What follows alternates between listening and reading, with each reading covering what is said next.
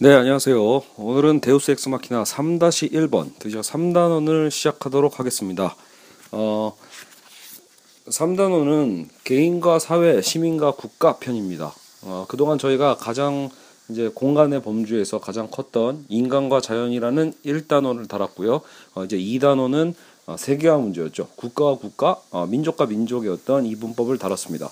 자, 그렇다면 이제는 한 단계 더 어, 축소시켜서 한 국가 내 우리 국가 내 안에서 그렇다면 이제 이 개인과 사회의 관계 혹은 시민과 국가의 관계는 과연 무엇인지 아, 여기에 대해서 오늘은 어, 중에 개론 수업을 하는 날이 되겠습니다. 그래서 어, 3-1번이 되겠죠. 어, 큰 그림을 그리자면 이제 3-1에서는 그래서 개인과 사회의 시민과 국가의 어떤 이분법의 도식을 한번 살펴보고요.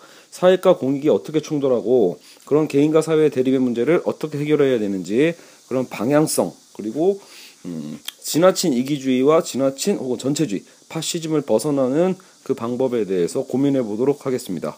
그리고 3-2단원에서는 사회학 이론의 대표적인 분석 도구죠. 기능론과 갈등론을 어, 살펴보고 자유민주주의 역사와 또 사회 개혁론에 대한 사상적인 측면들을 한번 훑어보도록 하겠습니다.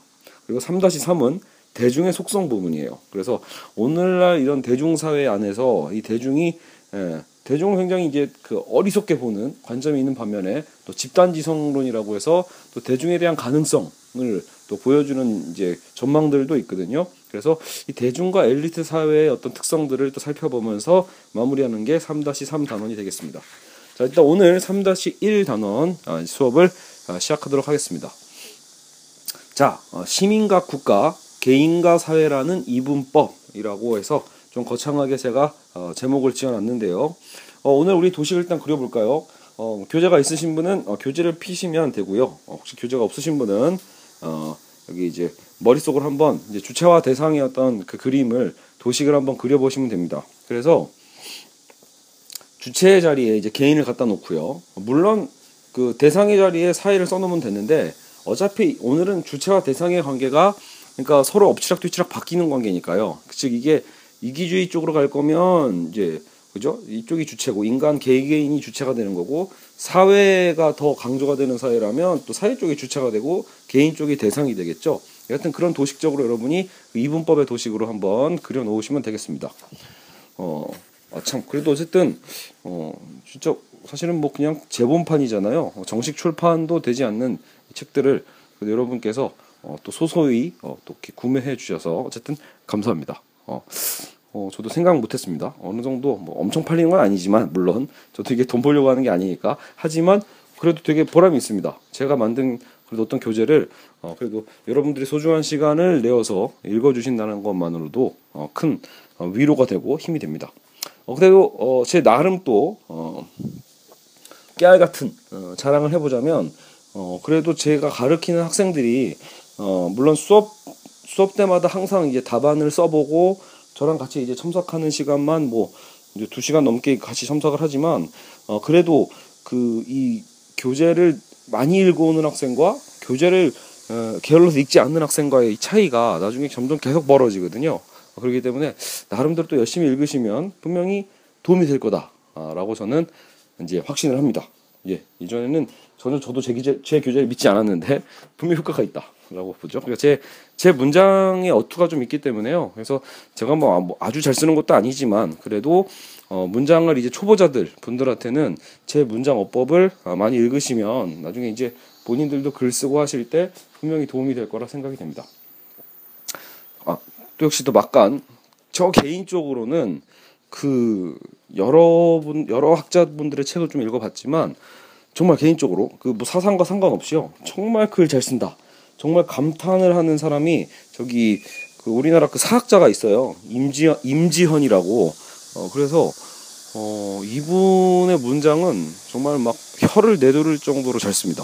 그래서 아뭐 이렇게 읽을 때 감탄이 나는 내용 그 내용에 빠져드는 것도 있지만 그 내용을 설명해내는 문장력에 아, 정말 감탄합니다. 그래서 임지현 교수예요. 그래서 임지현 교수의 어떤 이념의 속살이라는 책이 있는데 아주 다 옛날 책입니다. 요즘 새로 막 책을 잘 쓰진 않는 것 같아서 근데 이념의 속살 아마 이런 책 한번 구해다 보시면 뭐 재미도 있고요. 우리나라 뭐 민족주의나 어떤 이런 역사학적 개념에 대해서 설명하시는 분이니까 특히 이런 파시즘에 대해서 특히 이제 공격적으로 어 그죠? 우리한테 이제 조심해라라는 것을 경각심을 알려주는 또 계열이니까요. 한번 읽어보셔도 도움이 될 것 같습니다. 자, 여하튼 세계화 주제에서 이제 우리가 이렇게 넘어왔잖아요. 자, 이제 어쨌든 이제 도식을 우리가 딱 보시면 아, 한 국가 내 정치나 민주주의 문제는 개인과 사회라는 이분법으로 이제 우리가 아, 드러나게 되죠. 개인을 주체로 두고 사회를 대상으로 인식했을 때 이제 개인주의를 한번 써보세요. 그러니까 우리가 개인 개인에서 조금 그 개인에 대한 주체성을 강조하면 개인주의가 될 거고 사회에 대한 것을 좀 더 강조한다라면 집단주의나 공동체주의가 될 거란 말이에요. 근데 어 여기다가 우리 선을 한번 더 바깥으로 더 그어주세요. 양쪽으로 개인주의를 더 극단화시켜 보자라는 거죠. 그러니까 개인을 주체화했을 때 그 개인의 주체성이라는 것이 좀 지나쳤을 때 무슨 문제가 벌어지죠? 네, 그렇죠. 이기주의의 문제가 벌어집니다. 그래서 개인주의 바깥에다 여러분 이기주의를 한번 더 쓰시고요. 또 공동체주의 바깥에다가는 일부러 전체주의란 말을 하나 써주세요. 국가주의나 전체주의 이런 말을 써주세요. 보통 물론 여기서 여러분 구분이 좀 모호할 수는 있어요. 개인주의와 이기주의나 공동체주의나 혹은 뭐 집단주의나 어, 전체주의나 사실은 뭐 비슷한 거 아니냐. 물론 그럴 수 있습니다. 학자분들마다 뭘 다 다르게 어, 또 활용하실 수도 있고요.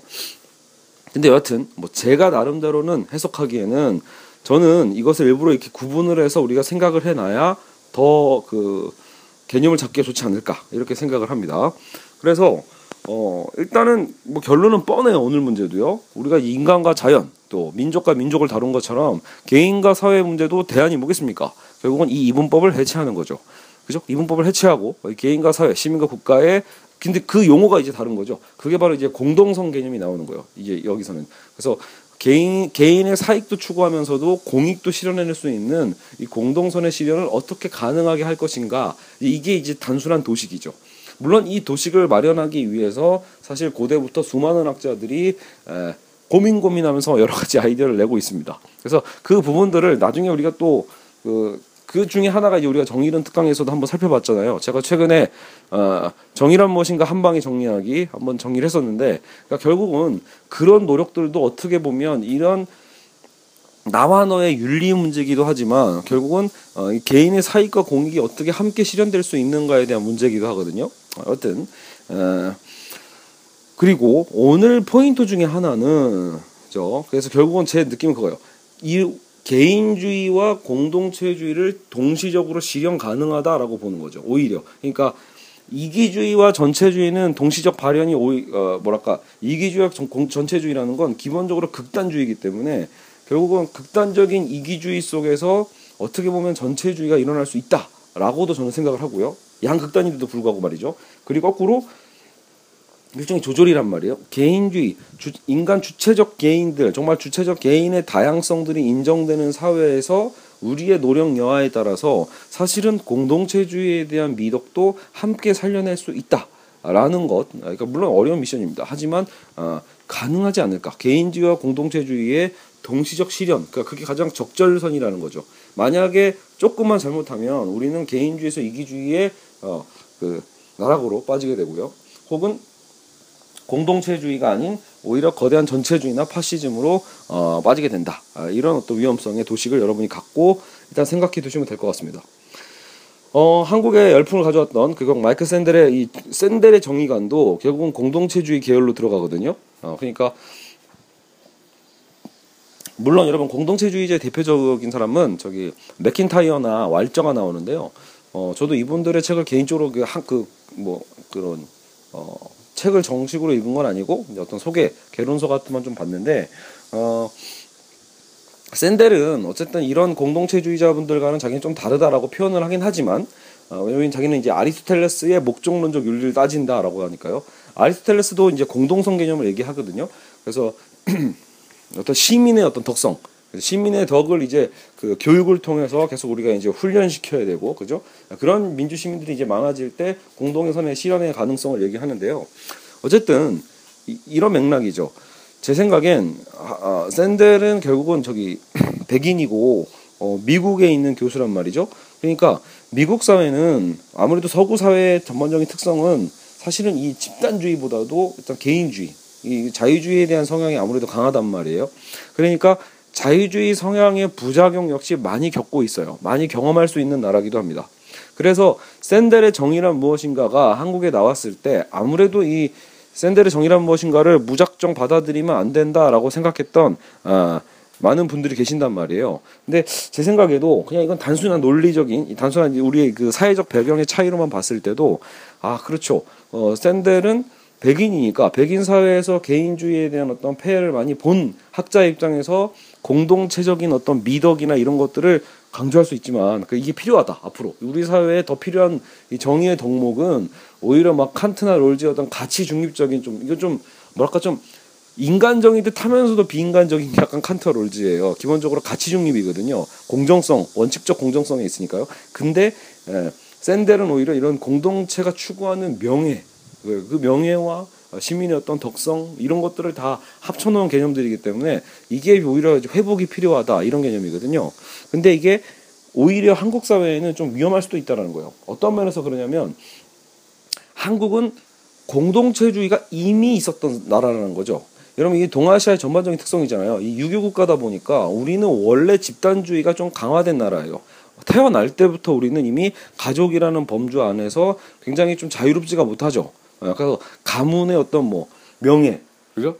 물론 요즘 대놓고 뭐 가문의 뭐 가풍을 이어라 이런 것까지는 없지만, 그죠? 근데 솔직히 일본만 해도 이제 그 뭐야 가업을 많이 있잖아요. 근데 한국은 솔직히 가업까지는 아니라도 오히려 일본보다 어떤 면에서는 더 보수적일 수 있는 것도 우리는 결국은 뭐요 그 그걸 뭐라고 하죠? 어, 제사들도 우리도 여전히 명절이나 이런 것들을 이미 어때요? 거의 이게 전통이잖아요. 뭔가 이번에 꼭 그 명절에 갈 필요가 있나? 뭐 이런 고민하는 게 아니죠. 그냥 당연히 가는 거죠. 그냥 당연하게끔 명절은 챙겨야 되고 가족끼리 모여야 되고 결혼식 하면 막 모든 사람들한테 다 청첩장을 보내야 되고 뭐 이러면서 뭔가 이 가족적 문화가 굉장히 발달해 있잖아요. 그러니까 이게 바로 기본적으로 예, 유교적인 공동체주의가 발달해 있는 거죠.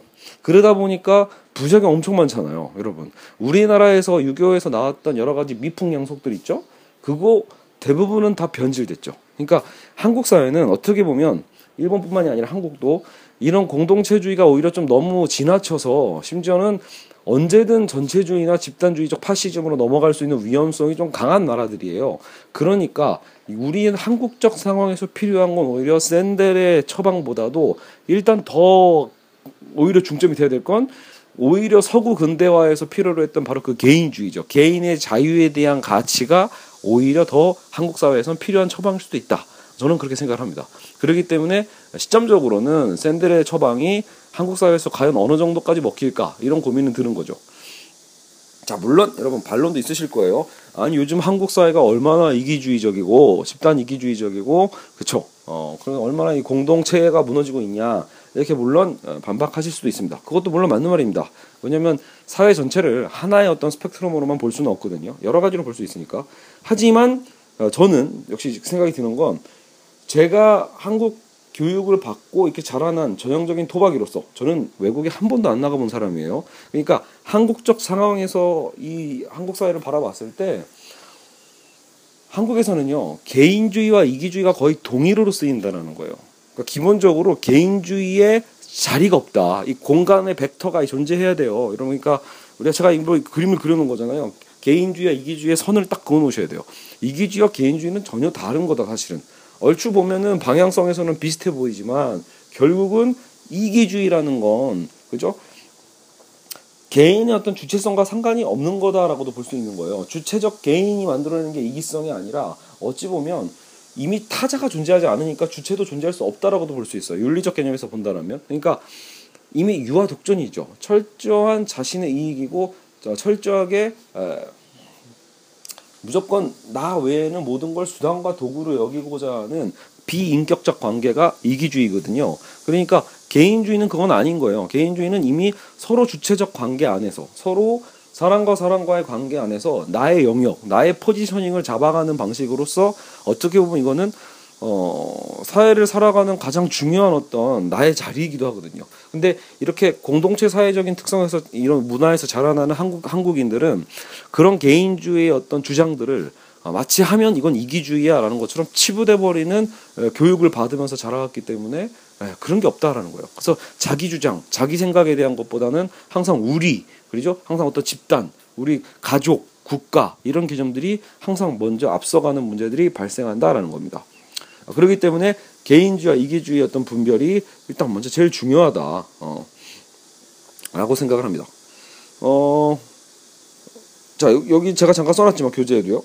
아까 한국적인 유교적 가치도 얘기했지만 사실 그죠. 사실 제가 봐도 유교적인 폐해보다 더 큰 폐해는 바로 이 군부 독재의 문화입니다. 아무래도 반세기잖아요. 1950년대 이후로 이승만도 솔직히 독재자고 이승만 독재부터 시작을 해서 박정희 독재. 이승만의 표도 뭐예요? 슬로건도 결국은 뭉치잖아요. 그러니까 이승만의 슬로건도 그렇고 박정희도 그렇고 전두환도 그렇고 다 군부 독재자들이거든요.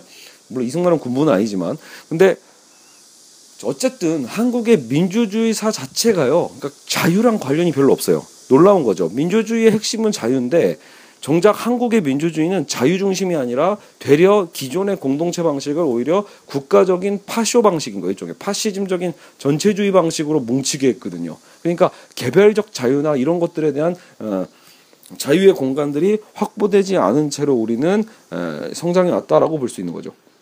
그래서 강요된 애국주의.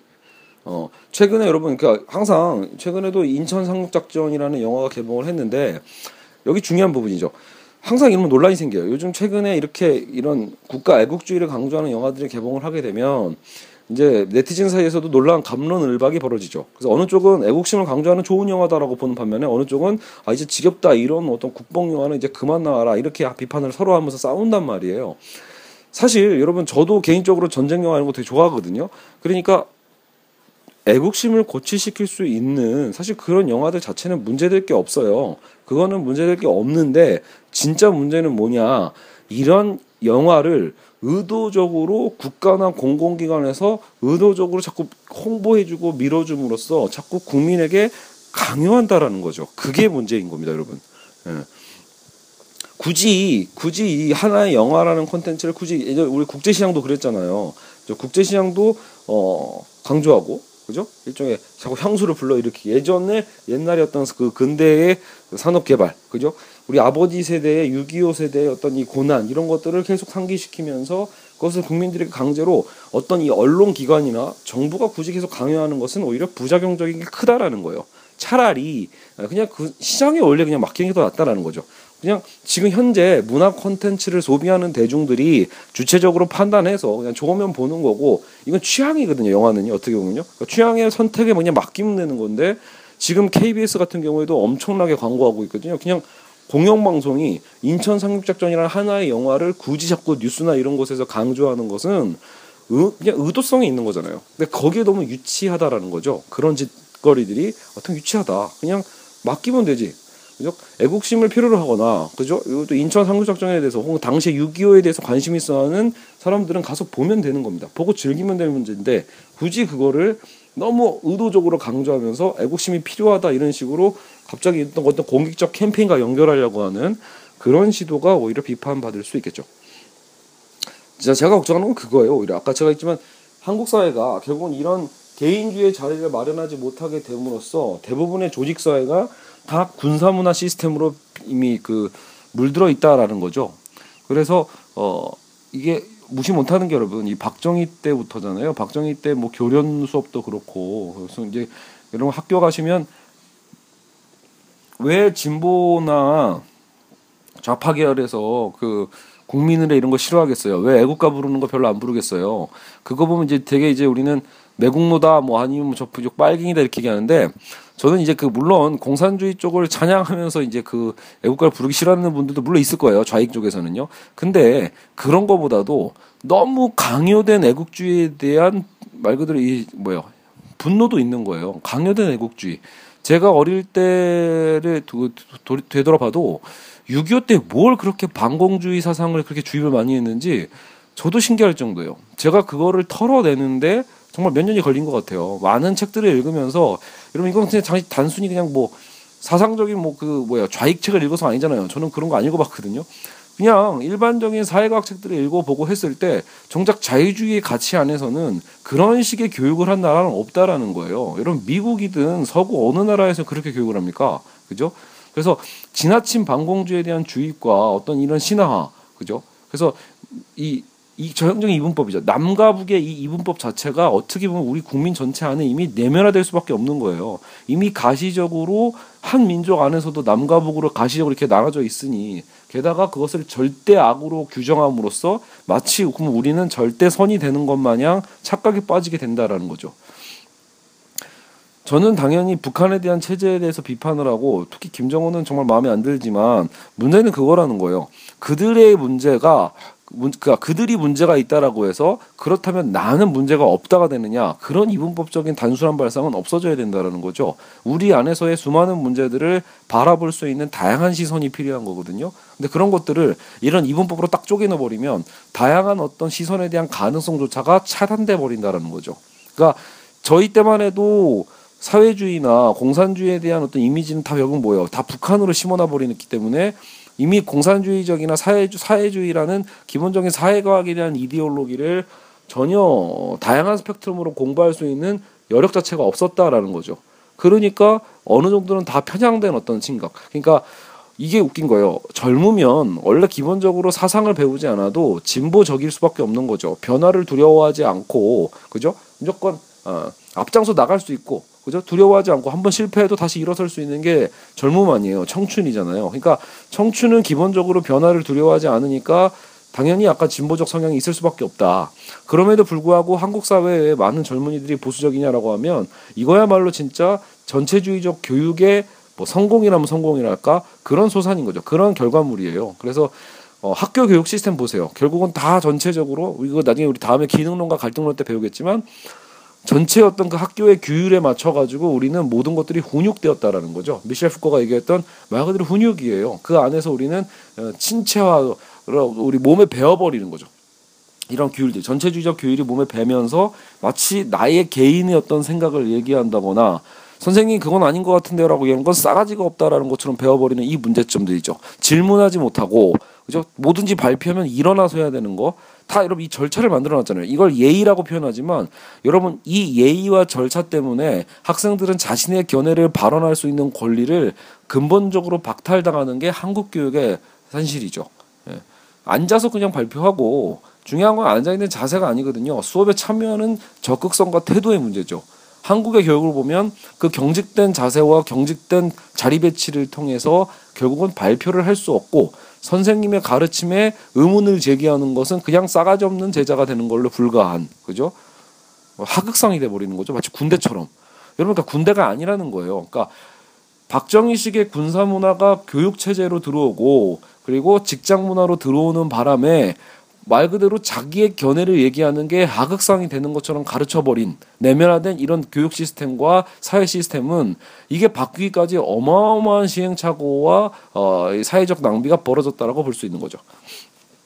자, 물론 자 이제 사실 전환 최근에는 근데 이 흐름이 변하고 있다라고 저도 듣고 있습니다. 그러니까 학교 교육은 솔직히 아직도 좀 보수적이에요. 하지만 이제 학생들 자체가 그럼에도 불구하고 이제 가정 내에서는 충분히 존중받고 자라는 학생들이거든요. 저희 때처럼 또 억압적이진 않단 말이에요. 그러니까 이미 이런 자유주의 세태 안에서 태어난 새로운 이제 90년대 이후생들을 봤을 때는 아무리 그렇게 교육이 구닥다리로 펼쳐져 있어도 학생들이 받아들인 문화 컨텐츠나 여러 가지 문화들은 충분히 자유적이고 충분히 민주적이다. 그러기 때문에 이 새로운 세대가 결국은 직장을 구하고 나갈 때도요. 결국은 직장에 있는 조직 문화가 고압적인가 아닌가가 굉장히 중요한 판단 기준이 된다라는 거예요.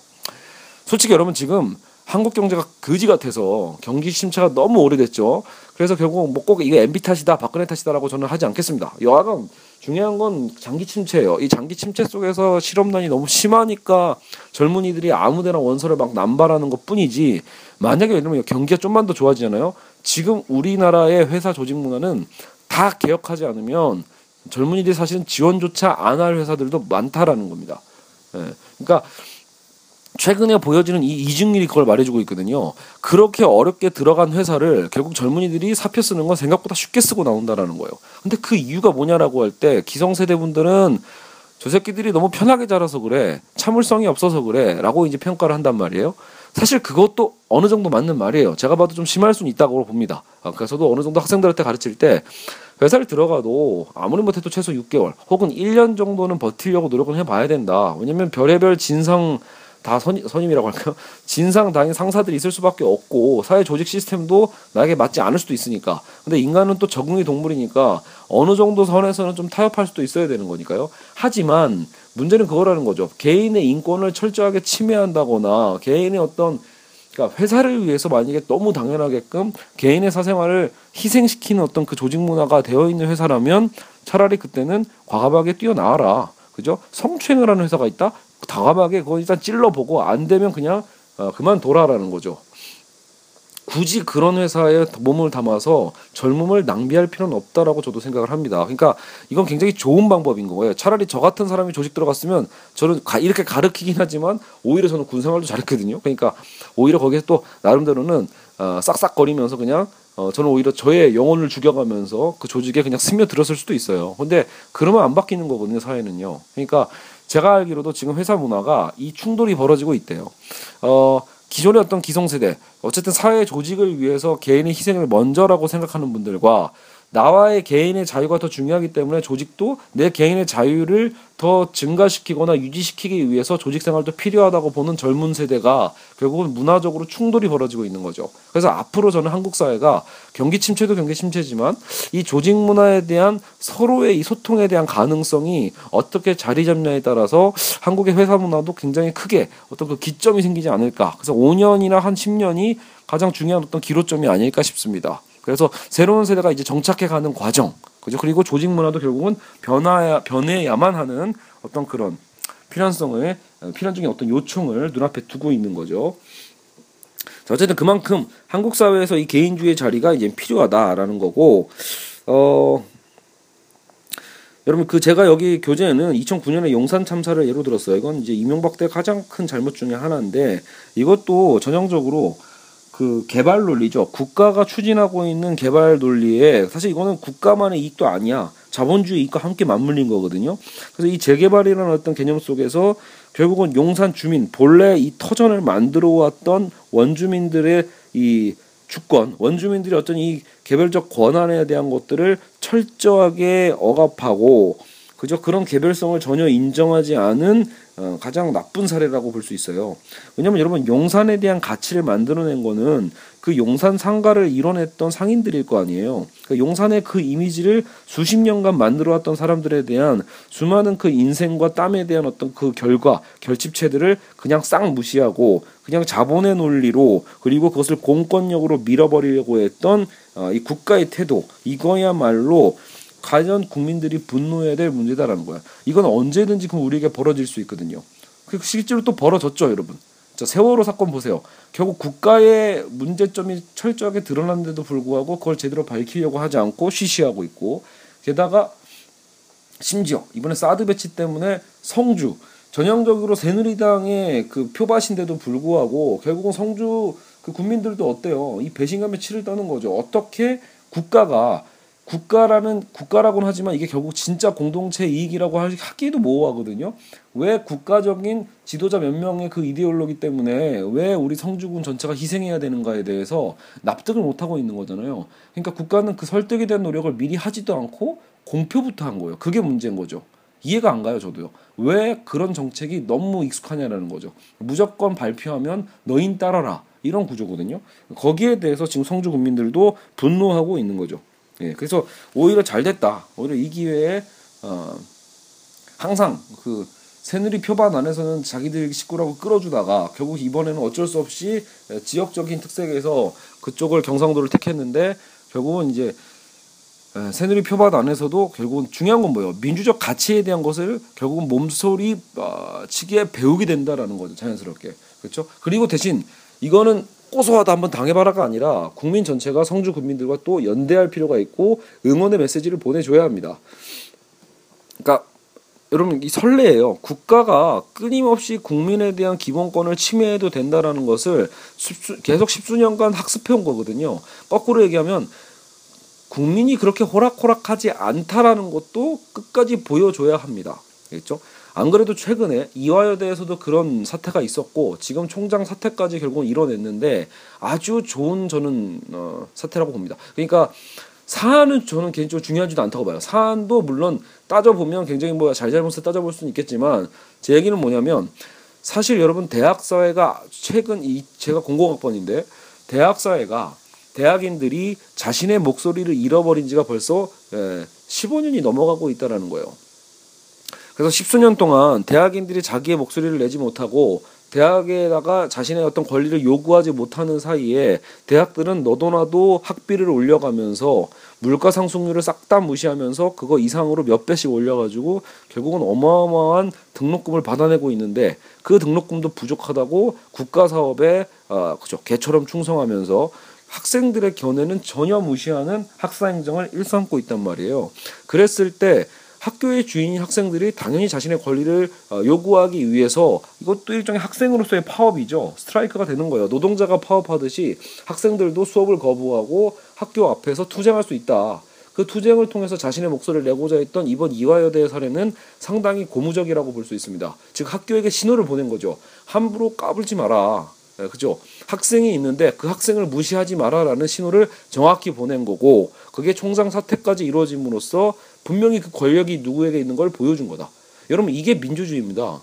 그죠? 물론 합리적 절차에 의해서 어, 만약에 이화여대 이사회와 총장들이 처음부터 많은 대화를 하려고 노력이라도 했다라면 학생들이 이렇게 분노하지 않겠죠. 졸업생들이 이렇게 분노하지 않겠죠. 그러니까 그런 부분들이 중요 민주적 절차라는 거예요.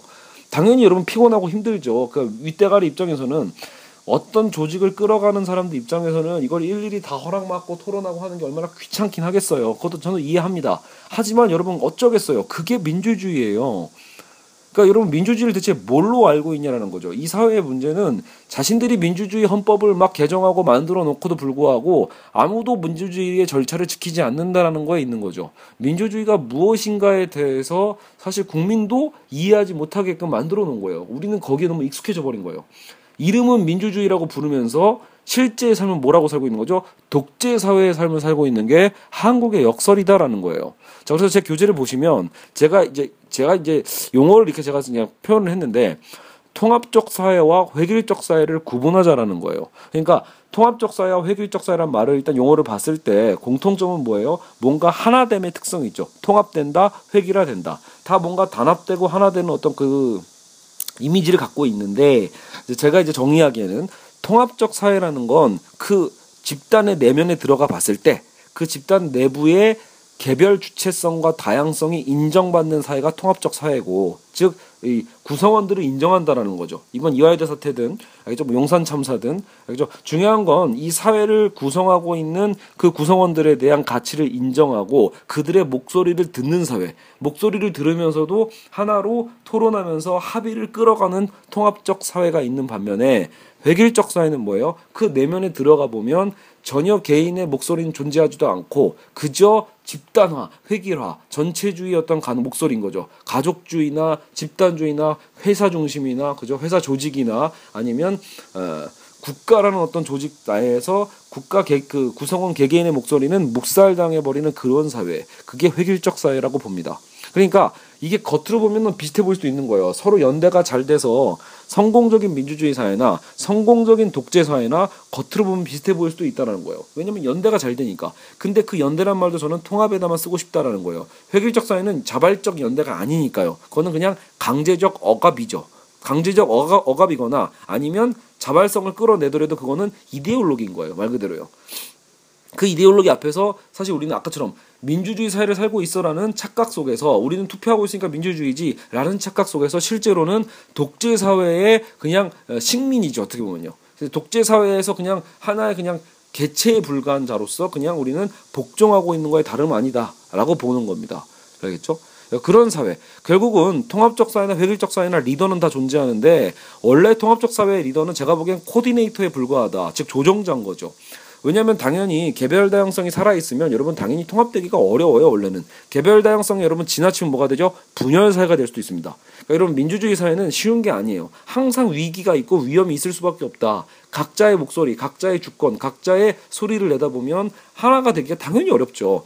그러니까 리더를 뽑아서 그 리더나 엘리트들을 뽑아서 그들에게 그것을 조정해 달라고 하는 거 아니에요. 그들의 목소리를 모아줘야죠. 그렇죠?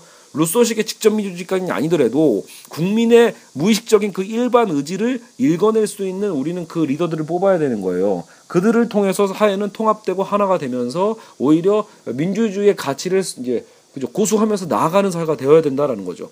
근데 획일적 사회는 뭐예요? 획일적 사회 리더는 독재자인 거예요. 독재적 권력을 통해서 권력도 일종의 독과점인 거죠. 그러니까요. 왜냐면 우리는 민주주의라는 이름은 갖고 있으니까. 하지만 결국은 박근혜 중심의 독과점인 셈이에요. 그럼으로써 사실은 실제적 구성원들은 그냥 일종의 핫바지 시다발인 거죠. 아무것도 하지 않아. 그냥 표만 던지면 되고 세금만 내면 되는 존재에 불과하다라는 거죠. 거기에 대해서 우리는 우리가 빼앗기고 있는지도 모른 채 그냥 그렇게 획일화돼서 끌려가고 있는 겁니다. 이게 어리석은 대중론이 됩니다. 그래서 이건 나중에 우리가 3-3에서 다시 한번 살펴보게 될 거예요. 제가 이제 이 사례를 어떤 그 학급 두 학급에 대한 학교 예시를 들어서 학교의 뭐 운동의 이런 개념을 들어서 제가 설명을 하고 있거든요. 이걸 교재를 통해서 읽어보시면 잘 이해가 되실 겁니다. 알겠죠? 실제로 우리 사회가 어, 아까처럼 학교에서도 회사에서도 그리고 국가적 어떤 개념에서도 다 그렇게 살아왔기 때문에 여러분도 스스로 딱 읽으셨을 때 이해가 가실 거예요. 이런 뭐 실제로 그래서 이게 이런 이런 독재 사회가 왜 이렇게 자주 도래하고 왜 우리는 전체주의를 자꾸 이렇게 회귀하냐라면 이게 사실 매력도 있는 거예요. 무슨 말이 어떤 매력이냐면요. 효율적이라는 거죠. 그러니까 민주주의와 효율성이 원래는 여러분 사실 감, 같이 가기가 어렵습니다. 여러분 자유시장 경제와 민주주의가 함께 가는 건 사실 되게 쉬운 게 아니기도 한 거예요. 왜냐하면 시장 경제의 논리는 자유도 강조되지만 효율성도 중시되거든요. 이윤 때문에 여러분 이 효율성을 끌어갈 때는 이런 사회 조직, 개인과 사회, 사익과 공익의 부딪힘 속에서는요, 뭐가 더 빠르다? 사실은 단기적으로는 독재 사회가 빨라요. 그냥 몇 명 리더한테 다 우리의 권력을 맡겨놓으면 그들이 그냥 이렇게 가자라고 하는 대로 그냥 바로 결정하고 바로 가면 되잖아요. 그러니까 이런 효율적이고 어떤 빠른 어떤 그 특수성 때문에 결국은 민주주의 사회도 끊임없이 획일적 사회로 이행하고픈 유혹에 빠질 수밖에 없다라는 거예요. 그래서 나중에는 개별 구성원들조차도 지치는 거죠. 자신들의 토론과 이거 합의가 잘 되지 않을 때 지쳐버리는 거죠. 그러니까 차라리 이럴 바에는 권력자에게 그냥 권력을 이양하자. 아, 이건 쟤네한테 맡겨. 나한테 지금 당장 이익되는 것도 아니잖아. 이거죠. 예. 구성원 개개인들도 당장 본인의 어떤 손해가 크게 나지 않는 이상 귀찮거든요. 이 귀찮은 걸 그냥 남에게 맡기자. 이렇게 돼버리는 거예요. 그게 어떻게 보면 에리히 프롬이 얘기했던 자유로부터의 도피기도 한 거예요. 자유를 줬더니 자유를 스스로 버리는 이 민중들, 그죠? 자유를 줬는데 자유가 부담스러워. 아 나는 이 자유를 수행하기에 너무 부담스럽네. 이런 거죠. 뭐 굳이 뭐 에리히 프롬까지 얘기 안 해도 여러분 어때? 우리는 데이트 한번 하더라도 오늘 뭐 먹지 남에게 맡기잖아요 실제로. 음, 오늘 뭐 먹지? 아 네가 정해. 이건 이타성이 아니에요 사실은 엄밀하게 보면 아 정하기 힘든 거죠 결정장애 누가 좀 결정 좀 해줬으면 좋겠다 예. 우리는 그런 삶을 살고 있는 걸 수도 있는 거예요 내 인생 뭐 하지 아 모르겠다 사회가 좀 정해줬으면 좋겠다 여러분 사실 지금 젊은이들도 고민해야 될 게 바로 그건 거죠 이게 너무 익숙한 거야. 사회가 나의 길을 정해준 게 너무 익숙하다 보니까 나중에는 진짜로 자유 시간이 있고 자유 선택이 열려 있어도 뭘 결정하지, 무슨 직업을 가져야 되지, 뭘 도전해야 되지, 이거조차도 사실은 잘 모른다라는 거야. 너 뭐 하고 싶니? 너 뭐 좋아하니라고 할 때, 아, 글쎄요라고 표현할 수밖에 없는 거. 저도 그렇네요. 여하튼 그런 입장 결국 보다 이런 사회적인 결정론에 너무 우린 익숙해 왔다라는 거예요. 누가 나를 대신 선택해 주는 사회가 익숙한 우리들이라는 거죠. 그래서 우리 자신을 찾아가는 어떤 이 과정들이 한국 사회에서는 그래서 그만큼 필요하다라고 보는 거예요. 우리는 끊임없이 결국은요, 아무리 느리더라도 어렵더라도 마찰은 필연적이다. 이 마찰을 두려워해서는 안 된다. 민주주의는 토론을 두려워해서는 안 됩니다. 의견의 분립을 두려워해서는 안 돼요. 그것을 갖고 끊임없이 우리는 토론하는 이 기술을 익히는 거고 설득하기 위해서 또 남의 견해를 또 듣고 이해하기 위한 과정들을 계속해서 이 과정 속에서 배워 나가는 거죠. 상당한 시간과 어려움은 있겠지만 이것도 결국은 조정을 많이 하는 나라가 앞으로 더 빨리 잘할 수도 있는 거예요. 한국은 그게 안 돼 있다라는 거죠. 그게 힘들고 그게 귀찮아서 결국은 늘 단기적으로 그냥 일단 성장하자. 일단 빨리 가자. 이런 사회 구조 시스템으로 우리는 변해왔다라는 거예요.